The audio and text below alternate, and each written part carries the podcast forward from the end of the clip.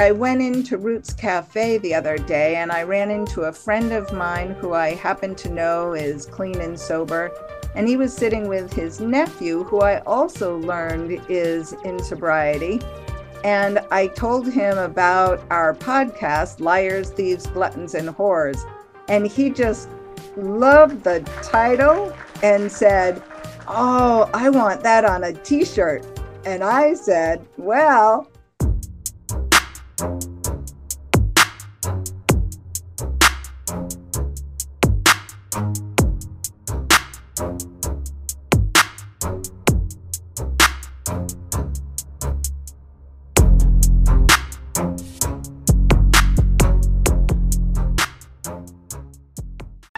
you suppose we'll hear stories about addiction? We might. Oh. Stories about recovery, too? Hmm, but mostly stories about how addiction turns smart, sensitive people into liars, thieves, gluttons, and whores. Liars? And thieves? And gluttons and whores. Oh, liars, thieves, gluttons, and whores. Oh my. Liars, thieves, gluttons, and whores. Oh my. Liars, thieves, gluttons, and whores. Oh my. Welcome, welcome, welcome. You are on the air with me, Nanci Adair, the host of Liars, Thieves, Gluttons, and Whores, the podcast that brings you stories from both the dark side and the light side of addiction and recovery. And today is our first co hosted show of season two with my lovely guest co host, Laurie Jones. So, Laurie, um, welcome to the show.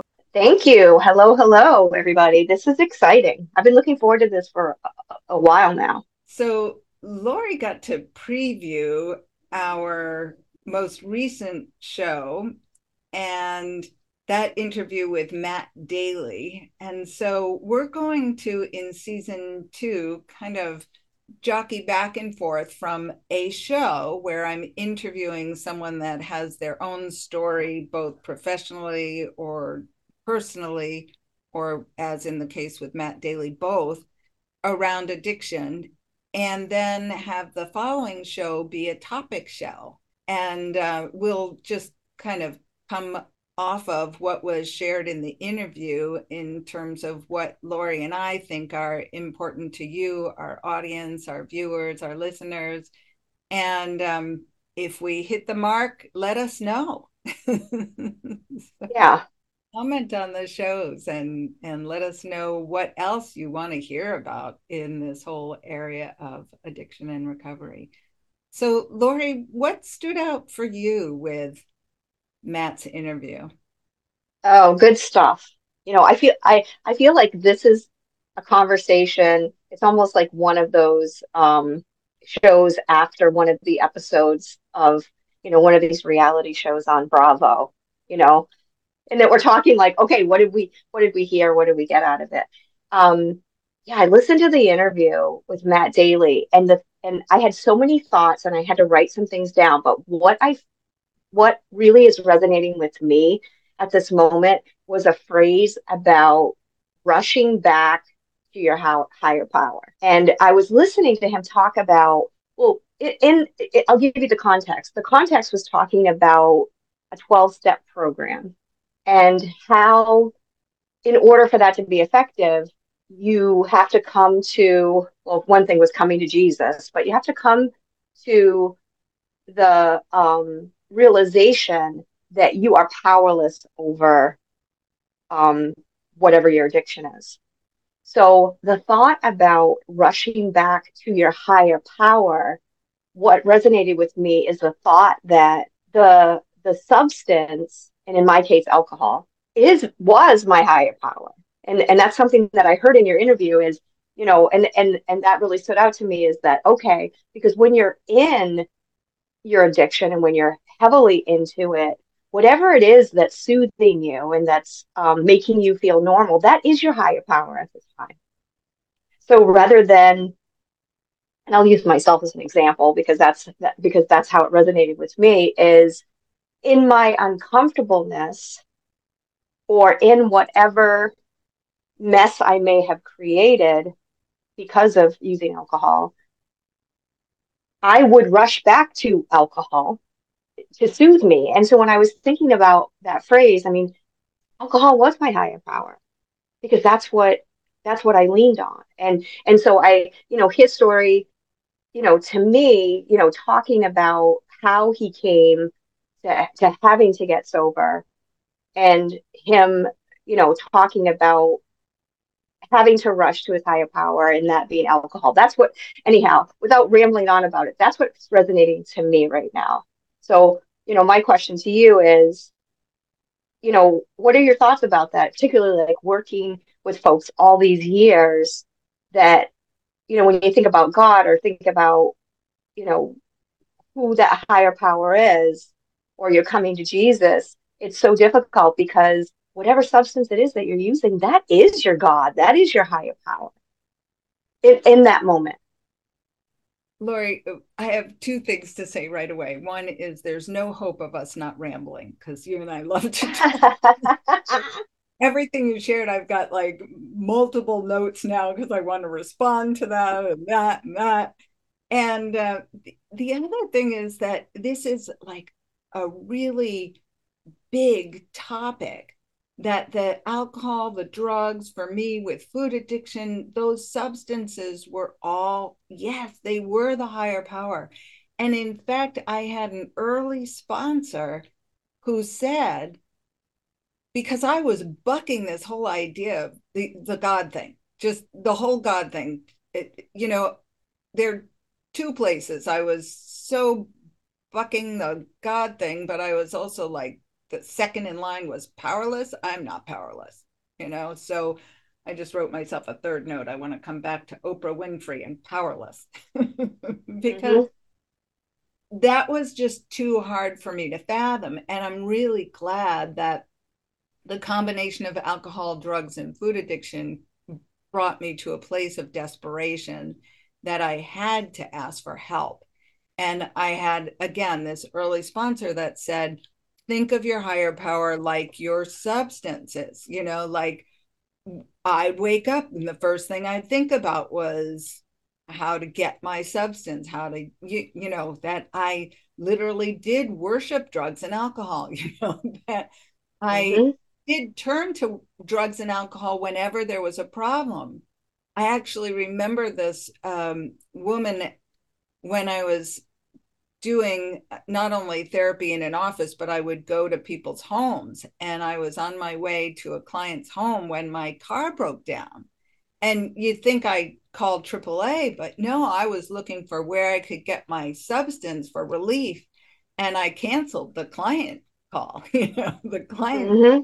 meeting. And so, really, my drugs and alcohol and food were the higher power and she guided me to think about a higher power because the last thing that I would agree to is this come to Jesus. You know, uh, it's like mm-hmm. I wasn't going to become a bona fide Christian in that manner. I, I just had, I mean, that's a lot of, there are a lot of stories around that, but I, I couldn't, I couldn't agree to that. I couldn't stomach it.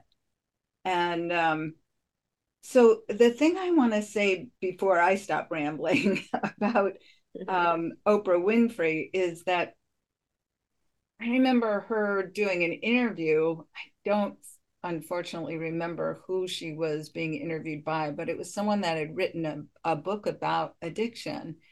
And she was like really not having the powerlessness thing because she said, you know, I consider myself to be a pretty powerful woman. Now you're you're I'm thinking, yeah, I guess so, you know, like Oprah Winfrey, anybody that goes by first name only, you know, Cher, Oprah, you know, it's like, okay, you you've got power. And um mm-hmm. and then the interviewee asked her to remember a time when she felt powerless and she recalled when her first movie, which I believe was titled Beloved, came out and was a box office flop. And here's mm. such notoriety and fame and fortune who put a lot of her soul into the making of this movie. And that didn't determine whether it was sold out at the box office or a complete flop. And she was mm. powerless over that. And the interviewer said, Yeah, that's it. And what did you do as a result? And she talked about going on a food binge. You know? Ooh. And right. that reminds me of what you said is like you rushing back to the actual substance that you think is bringing you comfort or relief. And in fact, it stopped doing that a long time ago. Yep. Yeah. Yeah. So I just, I, I had to circle rushing back again because I don't I just I love that phrase that sounds like a song to me it sounds like an album cover everything's a and everyone listening everything's an album title to me if if it's if it's worthy and I'll circle it so let me ask you this just like when you think about your experience and being able to surrender to your higher power and we talked about the coming to Jesus how do you help someone who really isn't willing to go that spiritual route. Well, I I really believe the how to help them is is what we were just describing. Looking at the higher power can be anything, anything. and it doesn't even have to be outside of yourself. Like there are a lot of people that I've I believe I've helped or made the effort to help to believe in even a part of them that the, the, higher self. Like there isn't anyone that reaches out to me for help or or goes into a 12 step program for help or reaches out in any direction for help that doesn't feel that powerlessness first right? Yeah. i mean if they felt really good they wouldn't be asking for anybody to help them give up the substance that's feeling really good. And it does feel good for a while right? Um, it mm-hmm. just at a certain point, sometimes in alcohol literature, they'll talk about the reverse tolerance that it actually is a chemical thing that reverses, but it's chasing after that high. When that mm-hmm. chasing after the high doesn't work any longer, people are looking for a solution. And what I'm telling them is, what would your higher self want to be doing? You know, and and I don't even I shy away from some of the words like prayer, even though I pray a lot myself. Um, and I love a quote that says, uh, "The people who believe in prayer are the ones who pray." you know, like, people who pray are the people who believe in prayer, and I also use terms like intention, you know, like what is it that you want for yourself? How is it that you want your life to be different? And and I even work with people who start out by saying I just want to drink socially or I want to drink moderately. I'm like, "Okay, I'll go there with you and let's see if you can." It's only yeah. that you need to do something different, something else. Sure.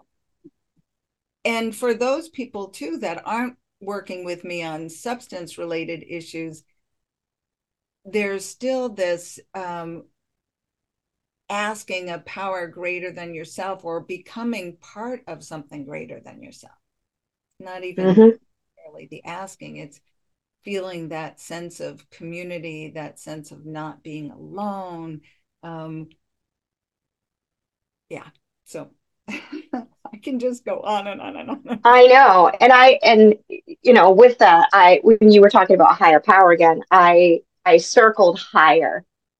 Higher, you know, because when we back at the beginning we were talking about like whatever that substance is being your higher power. And when you think about even the word high, higher, it's like what lifts you, what what what is going to take you out of that um that state or whatever that is because and and this is coming to me because I mean, let's just face it, it's hard. It's hard. L I F E is hard. Life is life, you know, life is can be difficult for people like me who are control freaks. And when you, when you think that you can control everything, you know, and then coming to that realization that I absolutely am not in control at all. I'm not in control at all. And I'm going to give you an example of something that happened to me this past week. It's coming to me right now, and I'm going to just share it with you. I think you'll get a kick out of this. So, you know, I have a horse.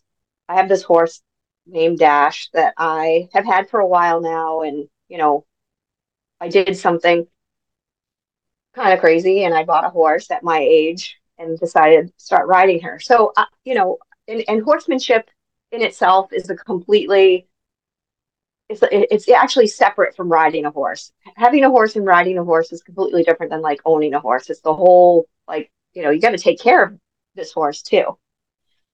Back to um, a ride that I had with Dash this past week reminded me, and and I need these reminders. I, I actually do need my higher power to remind me every now and again that I'm not in charge.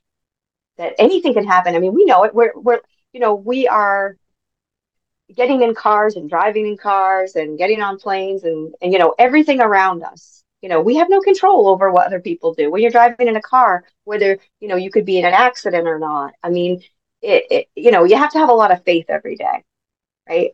So on this particular day i went out to ride my horse and um and i've been you know working with her. She's a mare so she's kind of temp- temperamental and this was actually last saturday and i was riding and having a great time and i had shown up and had talked to myself. I actually pray on the way every time. I pray. For one, I pray because I'm so grateful. I'm so grateful that I'm sober and that I get to do these kind of things. And even though it scares me to death, I get to I get to do these things. And I would not have been able to have this type of life had I kept drinking. And so on this particular day, you know, I showed up with my intention on what I was going to do. I'm going to ride this horse. I'm going to bring the energy today. We're having a beautiful ride and things are going very, very well. And mid ride, she she bronked both like front front legs, back legs, everything up off the ground. And in, in that it was almost like slow motion. I could feel it. She went up and I went up and we landed. When it was over, whenever whatever it is that she did was over, I was still in the saddle. And rather than crying or being upset and jumping off because I was scared, I found myself just laughing hysterically. I, I found myself in that moment because I am so not in control of this. I am so not in charge of this. I have to trust. I just have to trust that it's going to be safe and that I'm going to be aware and I'm going to be um, fully full intention and aware of what I'm doing at all times to prevent myself from getting hurt. And so it reminds me really about what a control freak I can be. And, you know, and, you know, you know me pretty well by now, and that I always like to understand like the why behind things. And so, you know, being a self proclaimed control freak and realizing that I like I have no control over any of this. I have to have faith and I have to be aware and I have to be smart and I have to live with intention. And the intention is okay, I'm getting up today. I'm not going to drink alcohol.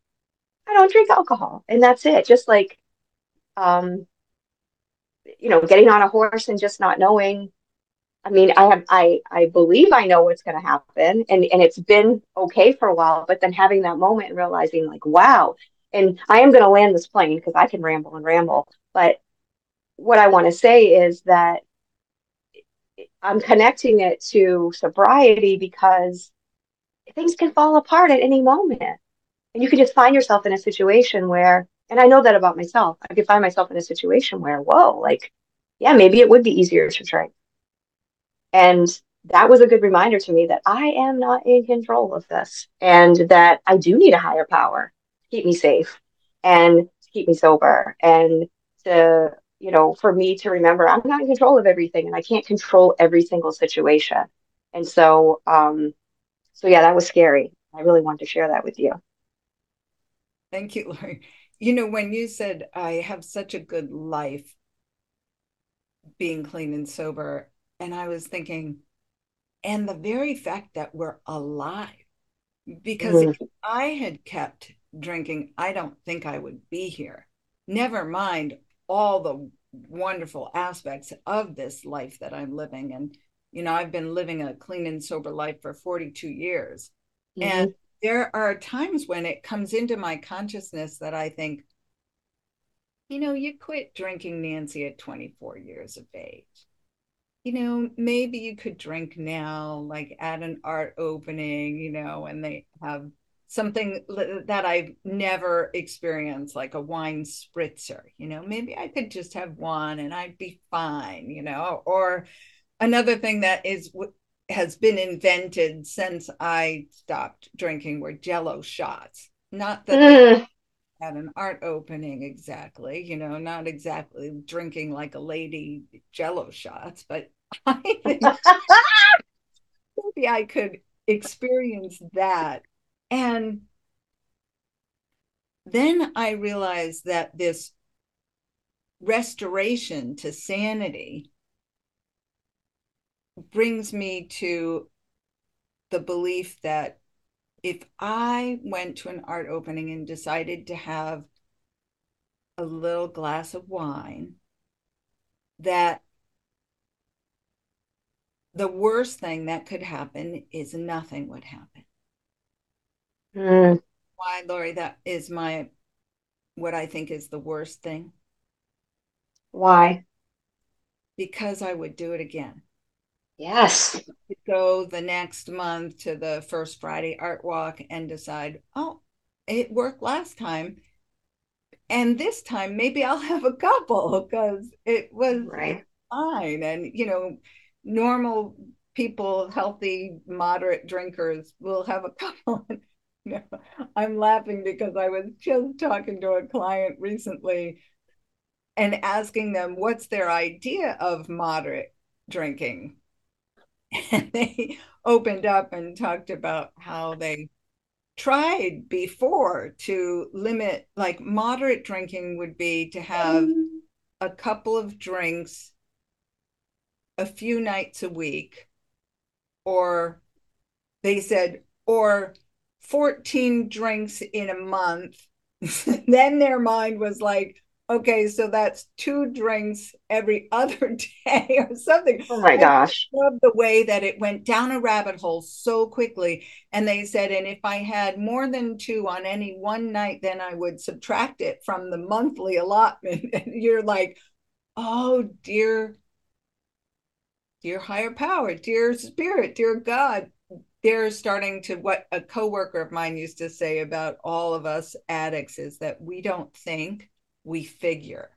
We get mm. figuring out what is what is moderate drinking? Okay i can do that if i work with this formula and i give myself these boundaries whoever stuck to the limits. Um and i i just loved it. And i also loved thinking in my own mind at the time about with my active food addiction that i um i now in my life today and for the past couple of decades have I don't eat any flour or sugar. And I eat three weighed and measured meals a day and that's my way of containing my addiction recovery. It's just like not drinking but with food, mm-hmm. you know, and other substance addictions and things you you can't necessarily put the plug in the jug and put it away. So mm-hmm. there was this time in my active food addiction when I decided that I would have bagels, but I would have a half a bagel in the morning with my breakfast. That sounds normal, right? So there was a place down on in the old port um, that on Commercial Street that would get it was like a a nice grocery, and they would get an order of bagels twice a week. And I started out; they had the best bagels, so I started out buying a single bagel there and then you know cutting it in half and having one one morning and one another morning. And then i went back um, the next week and i ordered i got two bagels. And then i wanted to make sure that they had the bagels i wanted. So i started ordering bagels once a week. And then i started having a whole bagel or half a bagel in the morning and a half a bagel with lunch. And you can see where it's going. I was up to too much twice a week at this store and having bagels at all my meals every day, you know, and I'm like, oh, yeah, okay. It's a lot of work. It's a lot of work. That's what I'm hearing. That's what I'm hearing. Just like that is a lot of work and and coordinating. And beyond the work, when you find recovery and you're the obsession is removed because that's the description of really being obsessed right? And when that obsession is removed that i can only um, believe or understand that it is a higher self or a higher power that's able to take that away that i think oh you know if i was to uh, do that again at the second art opening and then i decide that well, I really want to try jello shots because they weren't invented before I stopped drinking. And and then I'm off to the races. What really happening with that very first decision is I'm playing Russian roulette.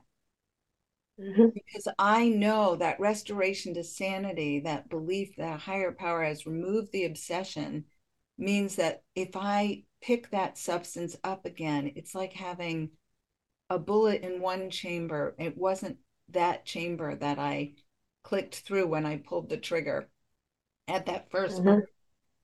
But I know now this life that I have, that I surround myself with wonderful people and great activities, and I feel, you know, like I, my work is really purposeful.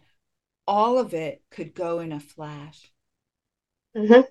You know, when I pull that trigger and there is a bullet in that chamber, because that's what it is for me to admit my powerlessness over alcohol and and drugs and oh there's one more tangent and i can't stop before i tell you that mm-hmm. the whole idea of powerlessness i want people to know that the first step in aa doesn't read i admit i'm powerless over alcohol it reads, We admitted we were powerless over alcohol and that our mm-hmm. lives had become unmanageable.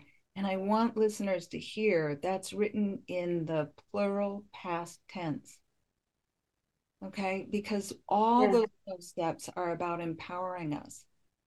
What I feel my higher power has done is remove this obsession mm-hmm so that I can take the actions on a daily basis to live clean and sober. And not obsess and and and putting all of that time and that effort into, you know, it's like it, it is like roulette, but it's like this this puzzle trying to justify, you know, because I could relate so much when you're talking about even the bagels, just about alcohol and the client who was justifying, okay, I'll drink this much and then that much, and then I'm subtracting. I mean, that's a lot of work. You could do a lot of other things other than that. And I went back to just remembering times where I too was like justifying, okay, I'll drink wine only on the weekends, you know, and then it's Wednesday, and then, you know, it's been a rough week. I must deserve it. And and so it was for me, it was setting rules for myself that I kept breaking, you know, and always just obsessing on it. Like in the middle of the day, I would be thinking about, oh, am I going to drink tonight? Am I not going to drink tonight? And it was just that continuous obsession. Am I going to drink? Am I not going to drink? Am I not going to drink? And I mean, deep inside, I knew I was going to drink. I knew it. Like I knew it would happen, and I, and that I would. And so, but I still, I I I knew that I didn't want to. But again, the the powerlessness of it and just that obsession. You said something that really like hit me when you said it because it was great. And I just want to say it again for anyone who's listening who maybe needs to hear it again. And that is you said that okay, maybe you could go to the the art walk and you could have a glass of wine or you could have a jello shot. Don't recommend it. You're not missing anything. um, but the worst thing that, that could happen is that nothing happened. Right? Because it's like, oh, wait a second, all of this, all these years and all of, of you know, my letting go and, you know, turning this over to a higher power, like, oh, maybe I didn't have a problem after all. I mean, that's it. And it made me think about a conversation that I had once, and I think I was probably, I was probably early on, um, when I quit drinking. It was sort of early on, maybe in the first maybe six months or so, and I travel a lot. And I remember having a conversation with somebody and saying, Yeah, I mean, I could drink if I wanted to. It's not like anybody would know. I travel a lot. I could I could order a drink on a plane. Who the heck's gonna know? I could go back to my hotel. I could I could I could drink. And no one would know. But I would know. And that really has kept me is that's what's really kept me. I mean, and that's pretty powerful and probably worthy of saying is that because I think it what you said it's similar and that is that but I would know that I drank. It, it doesn't it doesn't um it's not important to me whether or not other people know whether I fell off the wagon or whether or not I drank. It it it would be the disappointment that I would have in myself because I would be walking around with it and knowing that I drank. And so um, I think it's good to have outside sources that that are keeping you maybe in the lane that you want to be in. But I think ultimately, in order to um, refrain from whatever it is that you know your vice is, it really comes down to how you feel about it you know and and so i want to go back to the matt daly interview a little bit because he was being forced you know he he, he had to be sectioned what it was called section 35 which means he needed to be like arrested he didn't have a choice in the matter because he wasn't there yet but what i heard as he was talking about you know how his life had changed i think that he came to that as well, that it had to be important to, to him. And in his case, I mean, it, it became a legal thing and him being in um, jail for a, a, bit and then him going into, into therapy. Um, but yeah, I think what you said is really powerful, Nanci, that the, the worst thing that could happen might be that nothing happened at all. And I love what you said too, to me, that in terms of jello shots, I'm not missing out on anything. And I have told people so many times, like, there is nothing about alcohol that I miss today. And I haven't missed it in a long, long, long time. Like, mm-hmm. I don't miss um, being sick. I don't miss being sick and tired of being sick and tired. I don't mm-hmm the regret, the remorse, the self hate, the shame. I don't miss any of that today. no, nor do I. No, and and and I, and thank God that you remember, and that I remember what that felt like. I mean, well, that's a, that's a part of what I do in my work. Even though uh, you know I'm lucky I found a profession I get paid well to to be a part of. It's also that it keeps it really green for me. You know, when mm-hmm. I will talk about their efforts to control their drinking, it's like, okay, thanks for that reminder because it reminds mm-hmm. story. You know, it's like I'm sure it does. And if you want to, if you, you know, just on the note of waking up and not feeling good, you know, and you know, I'm saying this partially to be funny, but it's true, is that there is no greater hangover than a jello shot hangover. Just for the record, okay? It's it's bad. Record. I mean, this is not uh, you know, stirring any desire in me for jello shots. For the record to listeners, I was one of those people. I used to think it was really fortunate until a therapist told me that I could very easily have died from um, alcohol poisoning. Mm-hmm. I didn't have hangovers. I would wake up still drunk the next day. So, in fact, when I drank, and I used to drink mostly, my main drink was was tequila, and it was um, in shots. And I drink 10, 12 tequila shots at a time. And I would have to stop drinking for a period of time. I think it was around a half an hour. I can't remember that now. Before I would feel drunk. Oh. So, and those were some of the telltale signs that this therapist put together and said that's you know you're very lucky to be here today. Just that yeah. full poisoning so.